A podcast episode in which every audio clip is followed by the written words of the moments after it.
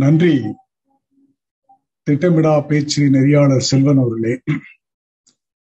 ஆபத்துக்கள் வரும் பொழுது வெற்றியை நோக்கி செல்லும் பொழுது ஆபத்துக்கள் வரும் பொழுது அதை எதிர்கொள்வீர்களா? இல்லை விலகிச் செல்வீர்களா என்பது கேள்வி. நிச்சயம் எதிர்கொள்வேன்.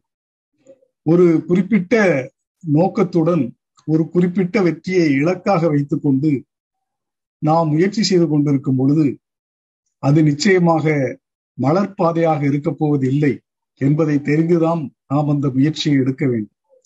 நிச்சயம் முட்களும் இருக்கும் மலர்களும் இருக்கும்.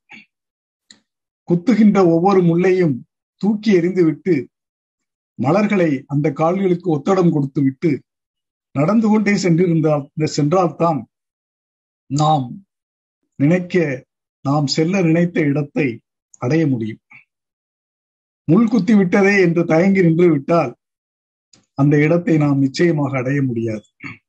அதே நேரத்தில் எண்ணி துணிக கருமம் துணிந்த பின் எண்ணுவம் என்பது இழுக்கு என்ற திருக்குறளையும் நாம் ஞாபகத்தில் வைத்துக் கொள்ள வேண்டும்.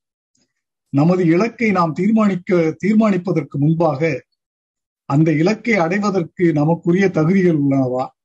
அந்த இலக்கை அடைவதற்கு ஏற்படக்கூடிய இடையூறுகள் என்ன? என்று எல்லாவற்றையும் நாம் ஆராய்ந்து அனுசரித்து அதற்கேற்றாற்போல் நடந்து முயற்சி செய்தால் அந்த ஆபத்துக்களை எதிர்கொள்ளக்கூடிய தைரியம் நமக்கு நிச்சயமாக வந்துவிடும். தோல்விகள் எல்லாமே வெற்றியின் படிக்கட்டுகள் தானே. அதே போன்று அபாயங்களும் நம்மை பண்படுத்தி நமது முயற்சியை இன்னும் ஊக்கப்படுத்தக்கூடிய ஒரு பணியாகவே நாம் எடுத்துக்கொண்டு நம் முயற்சியை தொடருவோம். தொடர்ந்து நிச்சயம் வெற்றியை அடைவோம். அடைவதற்கு அந்த துணிவை நாம் என்றுமே மனதில் நிறுத்தி கொள்ள வேண்டும்.